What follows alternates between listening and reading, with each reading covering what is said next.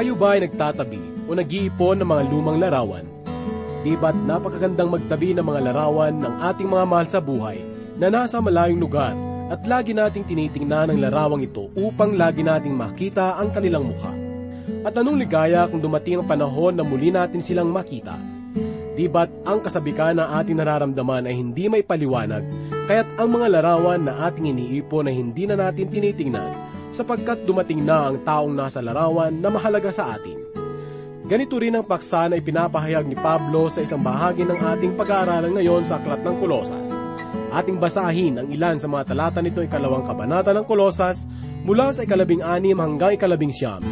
Sinasabi rito na inalisan niya ng sandata ang mga pinuno at ang mga may kapangyarihan at sila'y ginawa niyang hayag sa madla na nagtatagumpay sa kanila sa pamamagitan nito Kaya't ang sino man ay huwag humatol sa inyo tungkol sa pagkain at inumin, o tungkol sa kapistahan, o bagong buwan, o mga araw ng sabat, na ang mga ito ay isang anino ng mga bagay na darating. Ngunit ang katawan ay kay Kristo.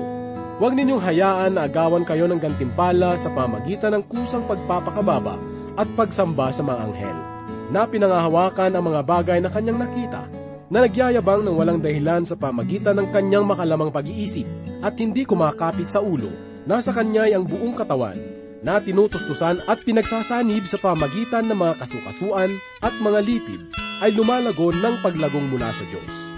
Kaya't magpatuloy tayo sa ating pag-aaral na hanguin mula sa ikalawang kabanata ng Kolosas, talatang ikasyam hanggang ikadalawamput tatlo na ihatid sa atin ni Pastor Rufino de la Peret, dito lamang po sa ating programang Ang Paglalakbay.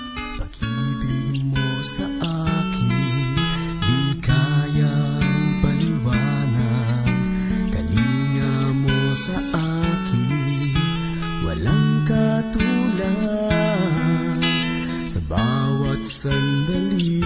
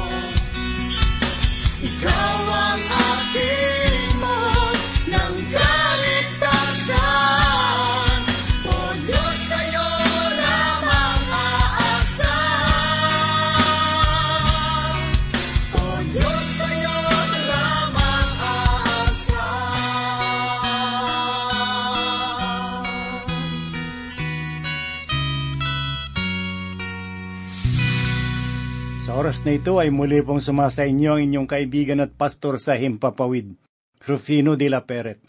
Patuloy po nating lakbayin sa pag-aaral at pagbubulay ang salita ng Diyos dito sa aklat na sinulat ni Apostol Pablo sa mga taga-Kolosas, ikalawang kabanata talatang siyam hanggang dalawampu at tatlo. Pakinggan po natin ang sinabi ni Apostol Pablo sa ikalawang kabanata ng Kolosas talatang siyam. Sapagkat sa kanya'y maninirahan ang buong kapuspusan ng pagkadyos sa katawan. Ito ay tuwirang pagpapahayag tungkol sa pagkadyos ng Panginoong Heso Kristo. Wala nang mas malinaw na pahayag kaysa rito. Sa kanya nananahan ang buong kapuspusan ng pagkadyos. Hindi lamang siyam na siyam na porsyento, kundi isang daang porsyento na ipinahayag dito ang katotohanan. Ang ikasampung talata naman ay sinabi ni Pablo, At kayo'y napuspos sa kanya, na siyang ulo ng lahat ng pangunuan at kapangyarihan. Sinasabi sa bahagi ng talata na kayo'y napuspos sa kanya. Ang salitang napuspos ay ginagamit ng mga naglalayag at ito ay isinalin sa pamamagitan ng isang kawili-wiling pagpapahayag. Ang ibig sabihin, ikaw ay handa sa paglalakbay sa buhay kung kasama mo ang Diyos. Hindi ba napakagandang kapahayagan na ikaw ay handa sa paglalakbay sa buhay kung kasama mo ang Panginoon? Sapagkat ang iyong mga kakailanganin sa paglalakbay ay matatagpuan lamang sa Kanya. Dito natin masasabi na si Kristo ang kasagutan. Ano ba ang inyong mga katanungan? Ano ba ang inyong mga pangangailangan ngayon? Kayo ba ay nadadala sa mga pilosopya ng mga tao? Kaya kailangan ninyong lumapit sa Diyos. Kayo ba ay naniniwala sa mga mapangakit at mabulaklak na pananalita ng mga mangaral? Kayo ba ay nahihimok sa mga tradisyon ng tao at mga sistema ng sanglibutan? Mga kaibigan, kayo ay humilig kay Kristo at itutuwid niya ang inyong landas. Sinabi ni Apostol Pablo sa ikalabing isang talata, Sa kanya ay tinuli rin kayo ng pagtutuling hindi gawa ng mga kamay sa pamamagitan ng paghuhubad ng katawang laman sa pagtutuli ni Kristo. Ipinahayag sa kanila ni Apostol Pablo na alisin nila ang mga gawaing panlabas. Ang tunay na pagtutuli ay ang muling kapanganakan. Ipinaliwanag niya ito sa ikaanim na kabanata ng Galasya, talatang labing lima, na sinabi niya, sapagkat ang pagtutuli o ang di pagtutuli ay walang kabuluhan, kundi ang bagong nilalang. Ikaw at ako ay naging bagong nilalang. Noong tayo ay lumapit kay Kristo, natanggapin siya bilang ating Panginoon at tagapagligtas. Tayo ay nakasumpong ng kapahingahan sa Kanya Ganito po naman ang sinabi ni Apostol Pablo sa ikalabindalawang talata. Nang ilibing kayong kasama niya sa bautismo, kayo rin ay muling binuhay na kasama niya sa pamamagitan ng pananampalataya sa kapangyarihan ng Diyos na muling bumuhay sa Kanya mula sa mga patay. May isang pinuno sa Britanya ang nagtaglay ng isang legalistang pag-iisip. Sinabi niya, nalalaman kong mabuti kung ano ang katibayan o katunayan at sinasabi ko sa inyo na ang katunayan sa muling pagkabuhay ni Kristo ay hindi pa lubusang napatutunayan. Ang pagkamatay at muling pagkabuhay ng Panginoong Heso Kristo ay isang pangyayari na pinatunayan na ng kasaysayan at hindi isang kathang isip lamang. Noong si Kristo ay namatay, ikaw at ako ay namatay kasama niya siya ang umako ng kalagayan na dapat sana ay sa atin. At noong siya ay muling nabuhay, tayo ay nabuhay rin na kasama niya, at tayo ay naisama sa isang buhay na Kristo. Mahalaga na ating makita na tayo ay naisama sa isang buhay na tagapagligtas. Napakahalagang panatilihin sa ating mga isip na walang panlabas na gawain o ritual ang makapaglalapit sa atin kay Kristo. Ang tanging paksa dito ay kung tayo ay naipanganak na muli. Tunay ba nakilala mo si Kristo bilang iyong tagapagligtas? Kung tunay na kilala natin siya, ay makikilala din tayo ng mga anak ng Diyos. Upang tayo ay makilala ng mga anak ng Diyos, ay dapat na napatawad ng ating mga kasalanan sa pamamagitan ng ating pananampalataya. Kapag ikaw ay nananalig sa Panginoong Hesus, mapapasa iyo ang kapuspusan ng banal na Espiritu. Sa pamamagitan ng bautismo, tayo ay kinikilalang kasama niya. Ibinangon na kasama niya at sa buhay na Kristo. Sinabi pa sa bahagi ng talatang ito, na sa pamamagitan ng pananampalataya sa pangyarihan ng Diyos na muling bumuhay sa Kanya mula sa mga patay. Ang kaligtasan ay naging ganap sa pamamagitan ng kapangyarihan ng muling pagkabuhay ni Kristo. Hindi ito sa pamamagitan ng mga filosofiya, mga sistema at mga pamumuhay na makakatulong sa ating buhay para sa Diyos. Sinabi ni Apostol Pablo sa ikalabintatlong talata, At kayo'y mga patay dahil sa inyong mga kasalanan, at sa di pagtutuli ng inyong laman ay kanyang binuhay kayong kasama niya nang ipatawad niya sa inyo ang lahat ng mga kasalanan. Ang kaligtasan ay hindi pagpapabuti ng lumang kalikasan. Iyon ay pagbabahagi ng bagong kalikasan. Tandaan po natin na kailangan ni Pablo na makitungo sa dalawang sistema ng pilosopya na parehong tanyag sa kanyang panahon. Pareho nilang sinasalungat ang bawat isa, subalit pareho lamang ang kanilang pinatutunguhan sa bandang huli. Ang isang pilosopya ay tinatawag na Stoic at ang isa naman ay Epicurean. Ang mga Stoic ay naniniwala na ang tao ay dapat na mamuhay ng mas mataas o dakila at huwag intindihin ang kamatayan. Sinasabi nila na huwag kang maitaas ng mabuting kapalaran at maibagsak ng mga pagsubok. Naniniwala silang mas higit ang tao kaysa sa mga problema at ang kaluluwa higit kaysa sa daigdig. Isa itong matapang na pilosopya kung inyong napansin, ngunit ang problema dito ay kung papaano ito ipamumuhay. Tulad dito ng mga tao na nagsasabi na sila ay namumuhay sa pamantayan ng sermon ni Kristo sa bundok. Subalit sa katunayan, sila ay milya-milya ang layo mula sa mga minsaheng ito. Ang mga Epicorya naman ay nagtuturo na ang lahat ng bagay ay walang katiyakan. Sinasabi nila na hindi natin alam kung saan tayo nagmula at hindi rin natin alam kung saan tayo paroroon. Ang tanging alam natin ay pagkatapos ng maikling buhay na ito dito sa sanglibutan, ay mawawala na tayo. At wala ng kabuluhan na pigilin natin ang ating sarili sa mga pangkasalukuyang ligaya, kahit nakikita natin ang panghinaharap na pagdurusa. Tayo ay kumain at uminom, sapagkat bukas tayo ay mamamatay. Ang mahalagang bagay na dapat nating mapansin ay ang dalawang sistema na ito ay tinangkang makitungo sa laman. Yun ang lumang kalikasan at ikaw at ako ay mayroon. Hindi ang laman na nasa ating mga buto. Ang lumang kalikasan ang gumagawa sa ating lumang pagkatao.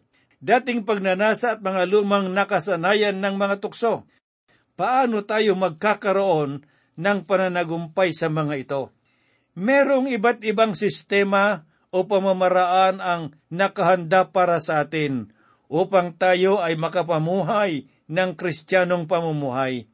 May kilala akong mga tao na dumadalo sa mga pagtitipon kung saan ay itinuturo kung papaano ipamuhay ang buhay kristyano. At sa kanilang mga tahanan ay meron silang mga lagayan na puno ng mga kwaderno na kanilang ginagamit sa pagtitipon ngunit hindi naman gaanong mabuti ang kanilang pamumuhay kristyano, sapagkat kailangan nating malaman ang mahalagang bagay na sinasabi ni Apostol Pablo, na tayo ay isinama sa isang buhay na Kristo. Gaano ba kayo kalapit sa Kanya? Kayo ba ay lumalakad na kasama niya? Kayo ba ay dumudulog sa Kanya sa panahon ng kagipitan? Siya ba ang pinakasentro ng inyong buhay? Ang pagtalakay ni Apostol Pablo sa mga pagkakamali ng legalidad ay muli nating matatagpuan na ang kasagutan ay ang pag-aaral ng salita ng Diyos at sa pamamagitan nito ay magkaroon tayo ng personal na ugnayan kay Kristo. May isang manunulat ang nagsabi, ang kalwalhatian ay tinutubog sa ginto ang banal na pahina. Dakila na tulad ng araw, Nagbibigay ito ng liwanag sa bawat panahon. Ito ay nagbibigay, subalit walang hinahiram na kahit ano. Sa ikalabing apat na talata, ay ganito po naman ang ipinahayag ni Apostol Pablo, na pinawi ang sulat kamay na laban sa atin na nasa mga tuntuning salungat sa atin, at ito'y kanyang inalis at ipinako sa cross. Sinabi sa bahagi ng talata na pinawi ang sulat kamay na laban sa atin na nasa mga tuntuning salungat sa atin. Ang ating lumang pagkatao ay isinumpa. Noong si Kristo ay namatay, siya ay namatay para sa atin, siya ang naging kabayaran ng ating mga kasalanan. Noong si Kristo ay pinako sa cross, pinalagyan ni Pilato ng sulat sa kanyang ulunan na nagsasabi, si Jesus na taga Nazaret, ang hari ng mga Hudyo. Makikita po ito sa ikalabing siyam na kabanata ng Juan, talatang labing siyam. Siya ay pinaslang sa harap ng publiko sa mga paratang na siya umano ay namumuno ng isang paghihimagsik. Ito ay walang katotohanan, ngunit iyon ang ipinaparatang sa kanya.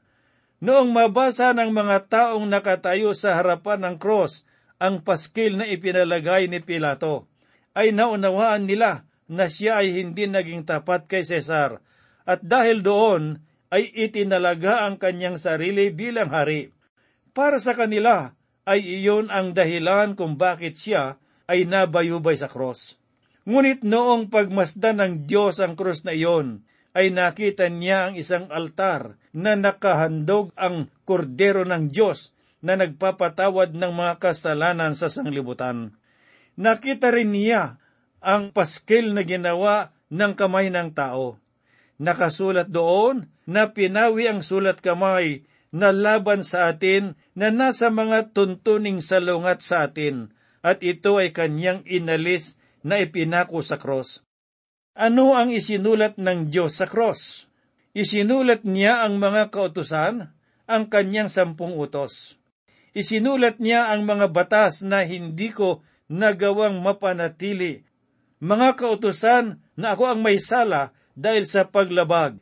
Noong ang Panginoong Kristo ay namatay sa cross, hindi siya namatay dahil sa paglabag ng mga kautusan, sapagkat siya ay walang bahid ng kasalanan. Ngunit iyon ay nangyari sapagkat tayo ay nagkasala. Tayo ang lumabag sa mga kautusan. Ipinahayag pa ni Apostol Pablo sa ikatlong kabanata ng Roma, talatang 23 ang ganito. Yamang ang lahat ay nagkasala at hindi makaabot sa kalwalhatian ng Diyos.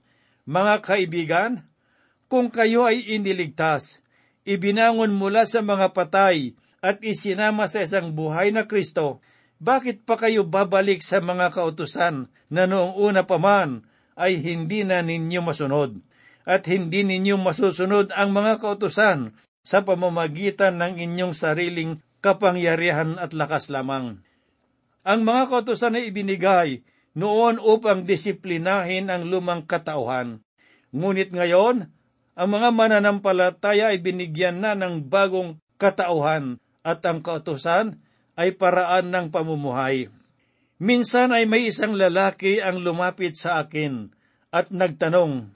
Sinabi niya, may papakita mo ba sa akin kung saan nagbago ang araw ng Sabat? Ako ay sumagot, sa palagay ko ay hindi iyon nabago. Ang Sabat ay Sabat. Iyon ang ikapitong araw sa ating kalendaryo at ang araw ng pamamahinga at pagsamba naunawaan ko na ang ating kalendaryo ay naiurong o maaring ilang araw subalit hindi sapat na dahilan upang pagtuunan ng pansin ang bagay na iyon. Ang ikapitong araw ay sabat pa rin, nananatili itong araw ng sabat. Nanlaki ang kanyang mga mata, sabay sabi, Bakit hindi ninyo sinusunod ang araw ng sabat?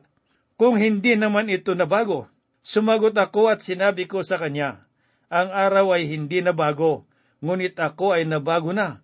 Ako ay isa ng bagong nilalang. Ipinagdiriwang namin ang unang araw sapagat iyon ang araw ng muling pagkabuhay ng Panginoon. Iyon ang ibig niyang ipahayag noong sabihin niya na pinawi ang sulat kamay na laban sa akin na nasa mga tuntuning salungat sa atin, at ito ay kanyang inalis at ipinako sa cross. Ang ikalabing limang talata ay ganito po naman ang sinabi ni Apostol Pablo. Inalisan niya ng sandata ang mga pinuno at ang mga may kapangyarihan at sila'y ginawa niyang hayag sa madla na nagtatagumpay sa kanila sa pamamagitan nito. Ipinahayag ng talata na ang tagumpay ni Kristo ay para sa mga mananampalataya lamang. Ipinahayag ni Apostol Pablo sa ikalabing anim at ikalabing pitong talata ang ganito. Kaya't ang sinuman ay huwag humatol sa inyo tungkol sa pagkain at inumin, at tungkol sa kapistahan o bagong buwan o mga araw ng sabat, na ang mga ito ay isang anino ng mga bagay na darating, ngunit ang katawan ay kay Kristo. Ang mga mananampalataya ay hindi na dapat sumunod sa mga ritual nananatiling mga ritual at seremonya lamang. Wala silang mga pangkasalukuyang halaga. Ang Diyos ay nagbigay ng mga ritual para sa mga tao sa lumang tipan. Kaya't ano ang nagbago? Ipinaliwanag ni Pablo na ang mga ito ay parang mga anino lamang na mga bagay na darating. Ang salita na fotografya ay nagmula sa salitang Griego na ang ibig sabihin ay anino.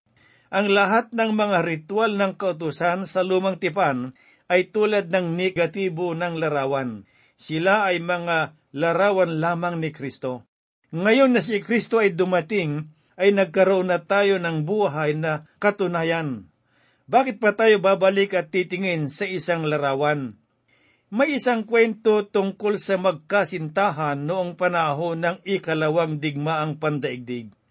Noong hindi pa sila kasal, ay ipinadala ang lalaking ito sa ibang bansa at habang siya ay wala, ang babae naman na kanyang mapapangasawa ay may daladalang malaking kwadro. At sa kwadrong iyon ay may nakalagay na malaking larawan ng lalaki na kanyang mapapangasawa. Ang iba marahil sa atin ay nagdadala lamang ng maliliit na larawan, ngunit hindi ang babaeng ito. Nagdadala siya ng mga larawan na maaaring isabit sa badir ng bahay. Lagi niya itong inilalabas at sinasabi sa kanyang mga kausap na di ba't napakagwapo niya? At dumating ang araw na natapos na ang digmaan, sinalubong niya ang kasintahan sa himpilan ng tren. Mailalarawan ba ninyo sa inyong mga isipan kung ano ang kanyang ginawa? Noong makita niyang kanyang minamahal, sapagkat hindi sila nagkita ng mahabang panahon, ay gayon na lamang ang kanilang kagalakan, ngunit hindi na niya dala ang malaking larawan na dati-dati ay kanyang dinadala marahil ay hindi na niya dinala ang larawang iyon. Sila ay nagkita na at hindi na niya kinakailangan pang dalhin ang larawan. Ang marami sa atin ay dapat nang tigilan ang papaikot-ikot sa pagdalo sa mga pagpupulong na pagpapaikli ng daan sa masaganang pamumuhay. Huwag na nating tignan ang kupas na larawan kung nasa atin na ang katunayan, ang buhay na Kristo. Ipinahayag ni Apostol Pablo sa ikalabing walo at ikalabing siyam na talata ang ganito, Huwag ninyong hayaan na agawan kayo ng gantimpala sa pamamagitan ng kusang pagpapakamababa at pagsamba sa mga anghel na pinangahawakan ang mga bagay na kanyang nakita, na nagyayabang ng walang dahilan sa pamamagitan ng kanyang makalamang pag-iisip at hindi kumakapit sa ulo na sa kanya ay ang buong katawan na tinutustusan at pinagsasanib sa pamamagitan ng mga kasukasuan at mga litid ay lumalago ng paglagong mula sa Diyos. Ngayon ay dumako tayo sa mga babala laban sa mga nagaakala sa kanilang sarili ng mga bagay na hindi nakikita ay nalalaman nila. Tinuligsa ni Apostol Pablo ang kaisipan ng mga taong ito na nagpapanggap na nasa kanila ang karunungan kahit wala. Marami nito sa ating panahon ngayon at gayon din sa ating simbahan. Nagpapanggap na mga makadiyos, ngunit sa pangkalahatan, sila ang mga tao na wala namang nalalaman tungkol sa salita ng Diyos. Sinabi pa ni Pablo sa talatang ito, at hindi kumakapit sa ulo, nang ibig sabihin ay nawala na ang kanilang pakikipag-ugnayan kay Kristo. Ang pinakahuling babala laban sa mga mali ng matitinding pagpapakasakit. Ang mga talatang ikadalawampu hanggang ikadalawamput tatlo ay ipinahayag ang ganito. Kung kayo'y namatay na kasama ni Kristo mula sa mga simulain ng sanglibutan, bakit kayo'y nabubuhay na parang nasa sanglibutan pa rin? Bakit kayo'y nagpapasakop sa mga alituntuning huwag humipo, huwag tumikim, huwag humawak? Ang lahat ng mga alituntuning ito ay masisira sa paggamit. Palibhas ay mga utos at mga aral lamang ng mga tao. Ang mga bagay na ito ay mayroong anyo ng karunungan sa pagsambang ayon sa sariling kagustuhan, sa pagpapakababa at sa pagpapahirap sa katawan, ngunit wala silang kabutihan laban sa kalayawan ng laman. Sinabi pa ni Pablo, kung kayo ay namatay na kasama ni Kristo. Ito ay nangangahulugan na huwag na nating balikan ang dating pamumuhay. Meron pa ring mga nagsasabi na sila ay anak ng Diyos, ngunit sinusunod pa rin nila ang mga gawain ng sanglibutan at ang pagnanasa ng laman. At kung ikaw kaibigan ay lumalakad na kasama niya, ay magkakaroon ka rin ng magandang karanasan na ang Diyos lamang ang maring magbigay.